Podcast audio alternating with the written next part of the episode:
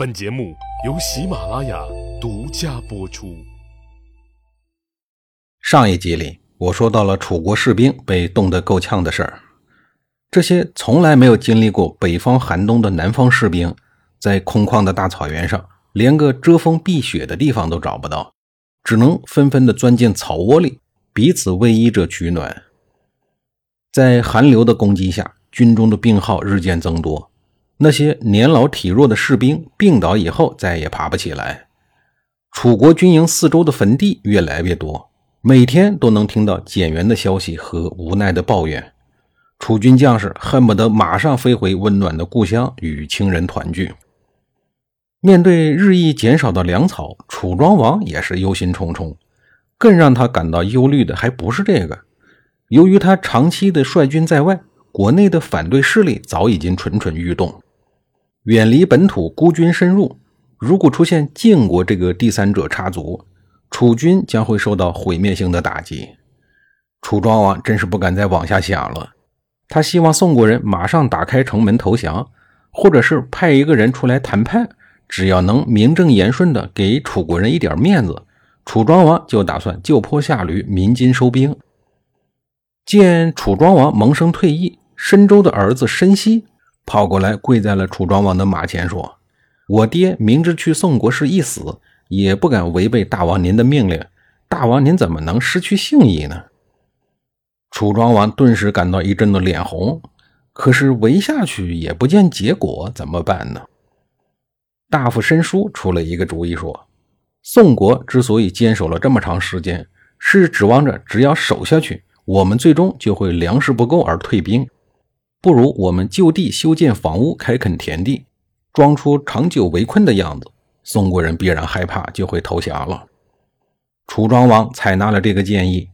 天气刚一暖和，数万楚军就摇身一变，变成了建筑工人和农民，在商丘的郊外搞起了房地产开发和农业的耕种。城头上的宋国人一看，果然吓得不轻，心想：这帮湖北佬是真不好对付呀。宋国的执政华元再也忍不住了。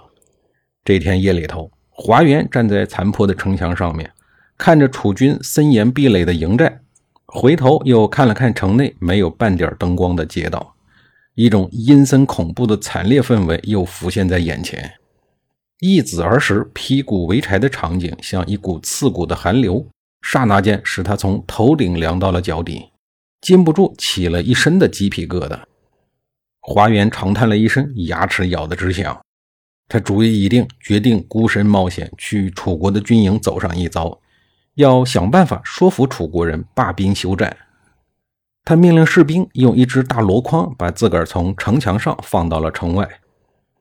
借着夜色的掩护，他悄无声息地来到了楚军军营的门口。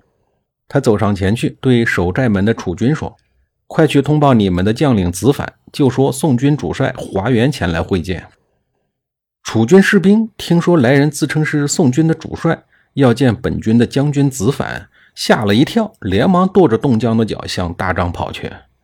子反听说华元已经来到了营寨外，要求会见，立刻命令士兵请他进来。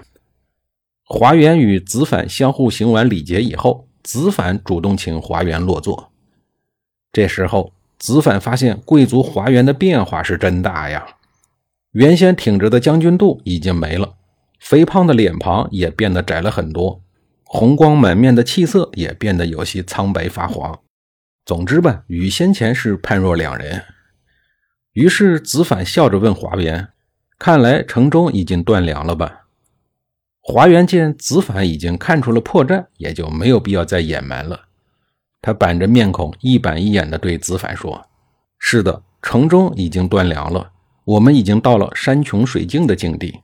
老百姓不忍心吃掉自己家饿死的孩子，但是为了生存，就两家交换死孩子吃。没柴火烧，老百姓不得不劈开死人的骨头当柴火烧。但是我们都抱定了必死的决心，坚决抵抗到底，誓死不投降。”华元见子反没有吭声，咽了一下唾沫，接着说：“楚国虽然兵强马壮，实力雄厚，但是此次出征却违背了道义。即使把宋国给灭了，其他的诸侯也不会服气。这样一来，楚国就很难维护霸主的地位。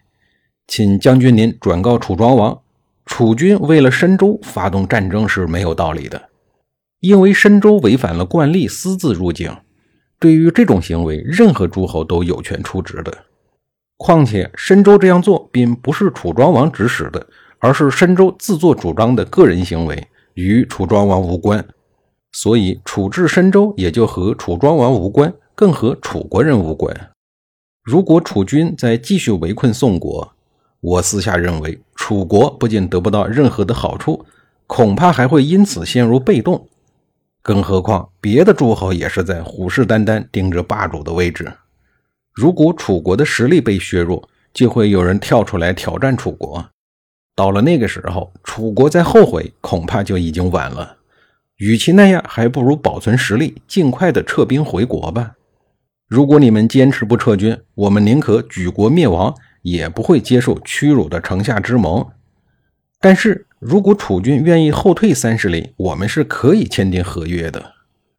子反听完华元的话以后，表示愿意把他的意思转告给楚庄王。送走了华元，子反立刻去了楚庄王的大营，请求召见。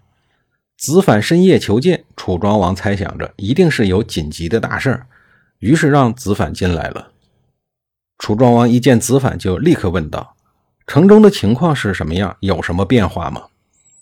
子反说：“宋国人已经断粮多时。”开始劈开死人的骨头来煮饭，开始交换饿死的孩子煮了果腹。楚庄王听子反这么说，接着问道：“你是怎么知道这些情况的？”于是子反就把华元来访的事报告给了楚庄王，也把华元的话一字不漏的转告给了楚庄王。听完了子反的汇报，楚庄王十分感慨地说：“华元真是一个君子啊，他所说的都是实话。”目前我军也只有两天的粮食了，于是楚庄王就对外宣布说：“宋国人说话很诚实，我愿意和他们签订盟约。”随后，华元亲自到退到三十里外的楚军大营中，与楚国签订了和平条约。